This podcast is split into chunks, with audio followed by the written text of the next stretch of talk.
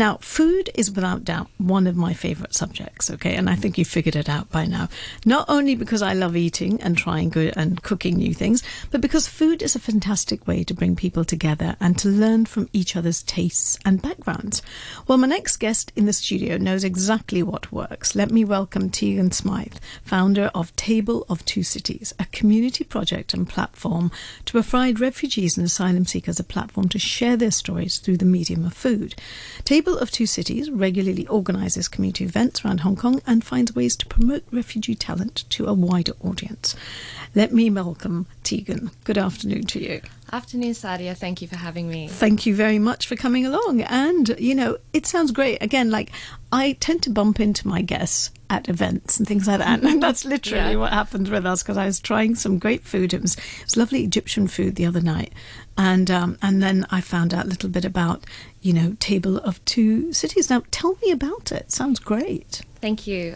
So Table of Two Cities started in late 2016, and it started because I'd been seeing a lot of negative press around refugees in Hong Kong. It would range from things, you know, discussing how refugees are, you know, a problem in society, or it would talk about their vulnerability, and there wouldn't be a middle ground. So basically, we envisioned a platform where people could share stories in a way that was honest and true to their lived experience, but also through the medium of food, because Hong Kong is such a foodie city, and you know, often people are inclined to try a new cuisine, and then through that they get a greater understanding and appreciation of different cultures. Yeah, and I think that is what it's all about, because food is something that we're all going to, I mean, we all eat, we all like it and stuff.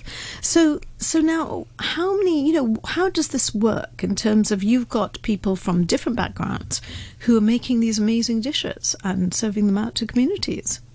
Well, basically, you know, we started small. We worked with a refugee-led society in Hong Kong called Refugee Union. And so basically we initially consulted different members from that group and said, what is it that you'd like to share with the wider community? And unanimously they said, well, we want to share our culture and our food. So we worked with them one-on-one to record their stories and their recipes, and we started those sessions in 2017, and it was out of their small kitchen in Refugee Union, which unfortunately doesn't exist anymore. But then basically we also realized that there should be a community element, so people in wider society can actually interact and meet people who are, you know, making food and making dishes that are really delicious, but, you know, also have a deeper message. So that's sort of how we started. It was quite organic. It started very, very small and extremely grassroots, but it kind of, you know, took a mind of its own from there. Yeah, I can imagine. Tell me a little bit about some of the stories. What kind of stories are we talking about? It's basically any sort of story. So we keep all of the interviews quite open. So we say to people, you know, what is it that you want to tell Hong Kong? That is the only question universally that we'd ask people. And so people could talk about what they did, you know, what they ate for lunch, what their hobbies are, or if so inclined, they talk about their lived experiences. But the important thing was to actually show the plethora of different lived experiences rather than typecasting the refugee experiences, you know, something that's always negative, something that's always, you know, basically that, you know, evokes pity, because people don't want pity. People actually want to show that they're very capable. Yeah, and they're just like anybody else. Exactly. With the same things to tell, really. So how, I mean, initially when you started, what sort of a response did you get? Did you get some good community support? What was the reaction? I think, you know, at first people were probably not cognizant of, you know, why we were doing it, or they kind of thought that maybe the story should sort of focus more on the tragic perspectives, because that's what you tend to see in the media, especially on the global refugee crisis, you know, in Europe, but also what's happening in the US. So I think because of that, maybe there was a perception that when we talk about refugees, we talk in this sort of way where we're sort of talking about, you know, the negatives if they're in their lived experiences. And whilst, you know, in many cases that element is still there, it is important to actually pass the mic to people and give them the opportunity to tell their own story, because no one tells, you know, a story better than the person who's living that experience. Mm. And also, you know, there were lots of people in the community that we found actually that had their own way of telling their story. So it wasn't necessarily through a printed medium. It was actually, they had a talent. And so through that, you know, we expanded the scope of our cultural events. So, you know, we engage different people and we curate very closely with the refugee community. If there's a particular thing that they want to convey to a wider audience, we basically give them the platform to do so.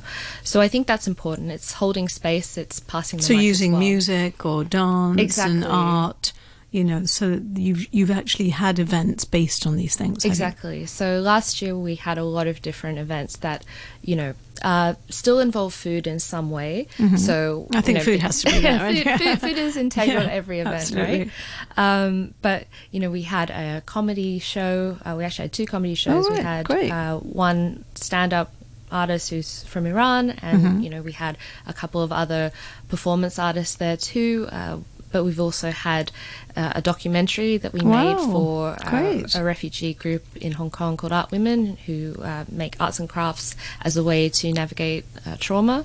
So basically we've given these different opportunities to people to actually dictate what it is that they want to tell a wider audience, and we've just sort of facilitated it for them and worked very closely on, you know, realizing, you know, what it is that they want to do. And sort of one of the things that we're working on now is doing more pop-up dinners, but also finding ways that we can help grassroots refugee community events become more sustainable. So it is very much, it is a two-way street in terms of it is great for people to tell their stories, to get them to understand a little bit about the culture.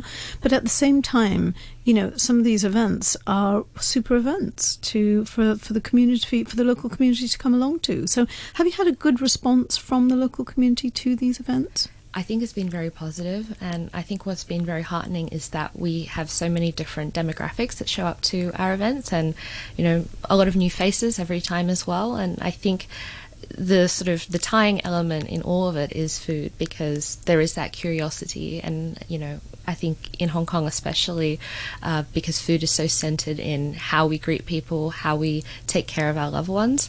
So I think especially where we've showcased food, you know, the reception has been enormous, tremendous. Well, tell me more about the actual food. What sort of cuisines are we talking about? Because obviously the cuisines are all dependent upon the people who are there, you know, getting that support. So, and there is something about, you know, authentic food which comes from home cooked places, you know, but basically from people who are making it themselves. So what kind of cuisines are we talking about?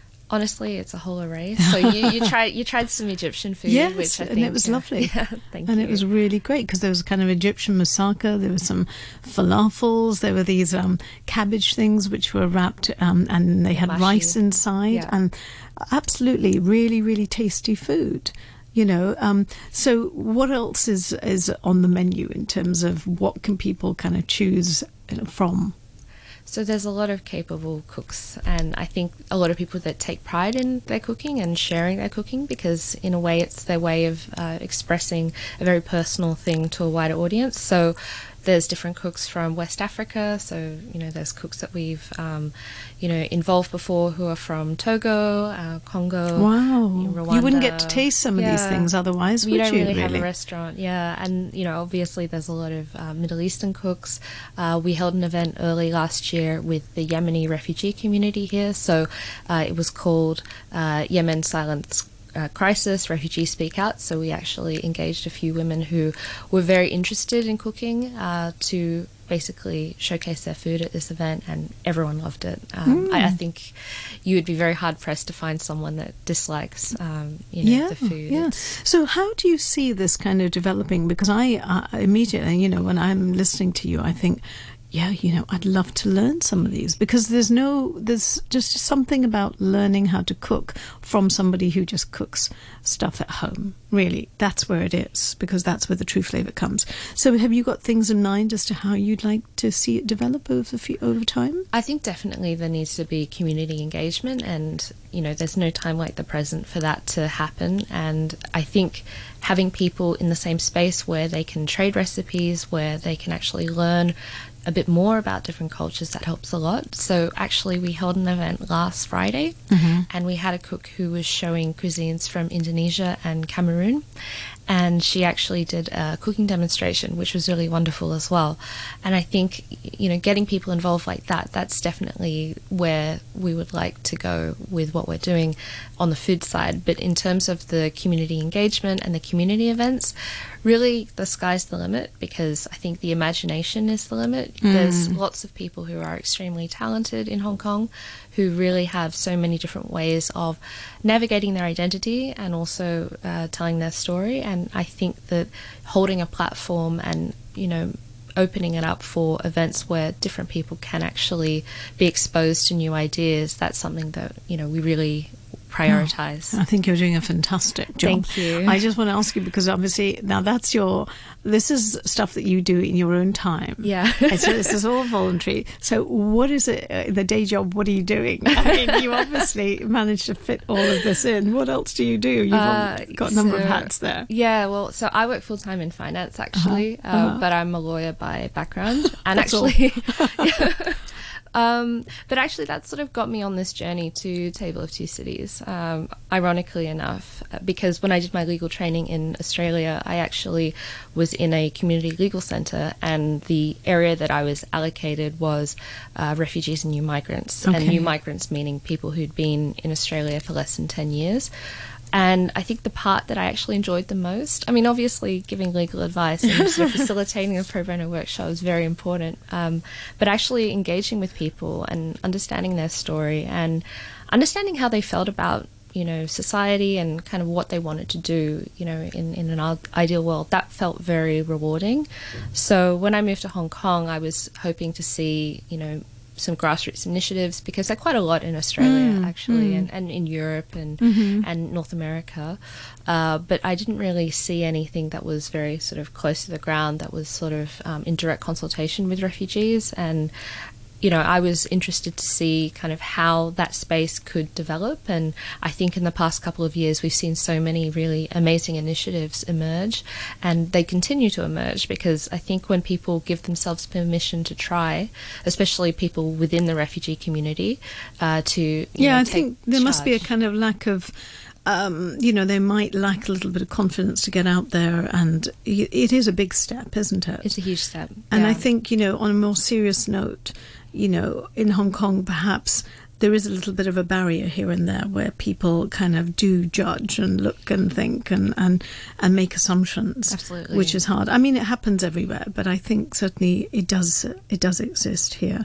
So do you think that you've made progress? I mean, you've just said it yourself, really, that over the number of years that you've been involved with this, you've seen a difference. Have you seen a difference, Kaza? I think in those 3.5 years that we've been doing this, I think definitely, you know, we never really saw refugee-curated events anywhere in Hong Kong, and now you're seeing so many amazing events, you know, show up. So, you know, for example, Harmony Hong Kong, they're a social enterprise that's directly... I've had them on the program actually, talking about their work too. So, I mean, I'm actually an advisor to them, but, you know, they are so self-sufficient and amazing, and, you know, they give a platform to not only refugees but ethnic minorities, and they also showcase the artwork and the fashion and designs. Yeah, no, some amazing stuff. That so actually, this is one of. She just happens to be wearing a piece from Harmony.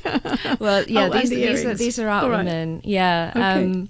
But basically, I think, you know, having that kind of engagement, that's just something, you know, unimaginable a couple of years ago. And I think it sort of snowballed a bit. The moment that you start to actually, you know, put refugees in a position where they're actually dictating terms and actually curating from their perspective what it is they want, and you're actually consulting them and you give them that platform, you know, it's empowering.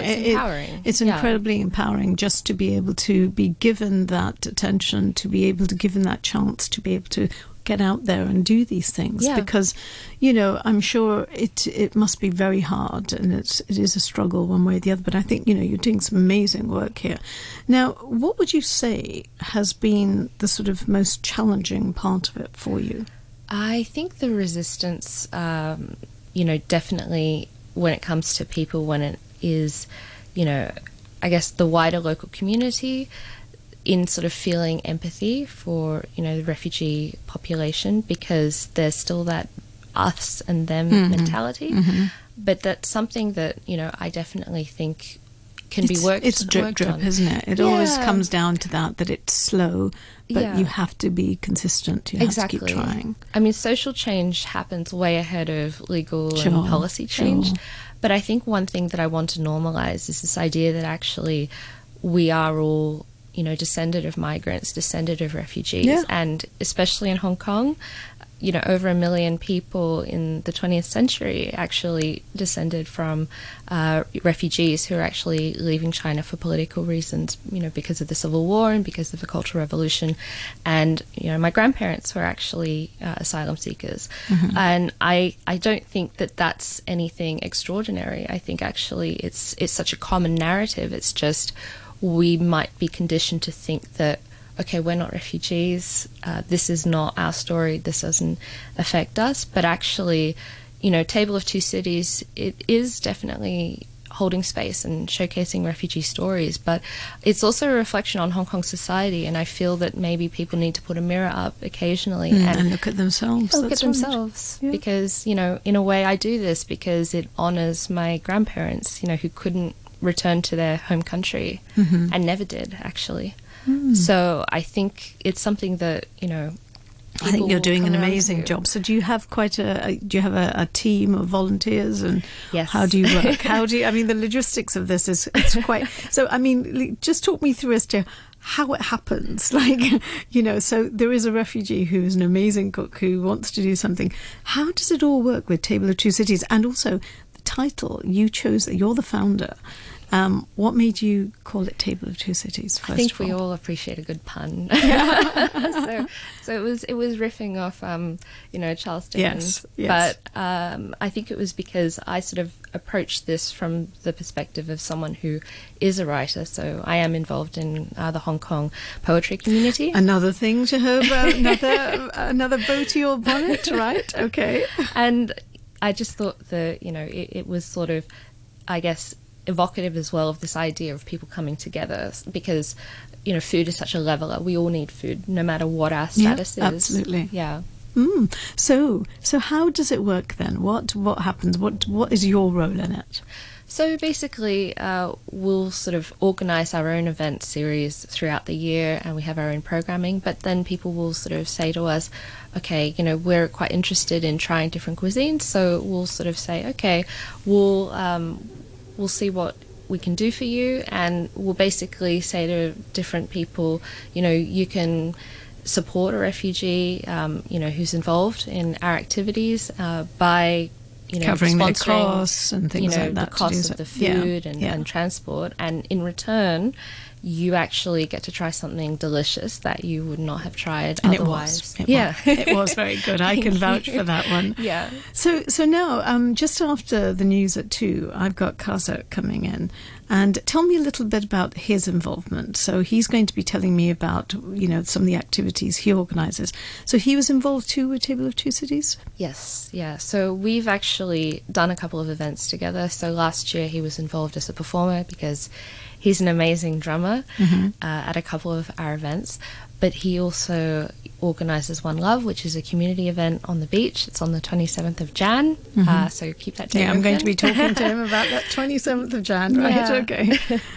And basically, you know, we'll sort of consult with him what it is that he wants to share with a wider audience, and you know, we've done a couple of events together. So the last One Love, we helped, you know, cover the food costs because it can be expensive. I think, you know, it's probably quite well known now that every month, you know, the refugee community only gets a very small stipend. So we want to help where we can and support people who are doing really amazing things. That's super. You know, there's nothing really better than food, music, and it's on the beach as well. So what's not to like? Yeah, well, we'll talk more to him about that once he comes in, and I think he's going to be playing some music. Now, let me just end by just asking you, like, you know, in this last 3.5 years where you've been involved, what has been one of the most kind of memorable moments of your work with Table of Two Cities that you think back and it really does bring back quite an emotional sort of feel. What would you say? I think it was this event that we did with Art Women. So Art Women is that refugee group that makes arts and crafts, as I mentioned. They made this awesome jacket as well. Mm-hmm. You're going to have to get up and show us that in a minute. Okay, I have to get them on the program when I'm on next, I think. Yeah, I think, we did an event for International Women's Day last year, and it was showcasing Congolese culture, and we actually spent several months really curating it with the group to understand what exactly it was that they wanted, what kind of story they wanted to convey to a wider audience. So every little piece of the event. So it took a long time to realize, but when it actually happened, it was a fully packed room. It was really amazing. We did a screening of this documentary called City of Joy, which talks about women in Democratic Republic of Congo who have suffered trauma, who are finding ways to power through their trauma through leadership, through arts and crafts, and basically, rebuilding their lives after, losing something significant. And it was something that the founder of Art Women really wanted to convey to a wider audience. So, we tried our best to make it, sensitive to lived experience. We had a fireside chat afterwards. We had Congolese food, and they also got to showcase the And what kind of number of people came along to it? About 80 people. Wow. Yeah. And the space was full. It was in Campfire in Wong Chuk Hang. Okay. Yeah, so I think that definitely just seeing the satisfaction and happiness from people from, being able to really showcase their story in such a well-attended event, that really helps. Tegan, well done to you for all the work that you've done, and thank you very much for coming on the show. Thank you for having me. And, this is not the end. We're going to speak to Kaza after the news at 2, but thank you ever so much.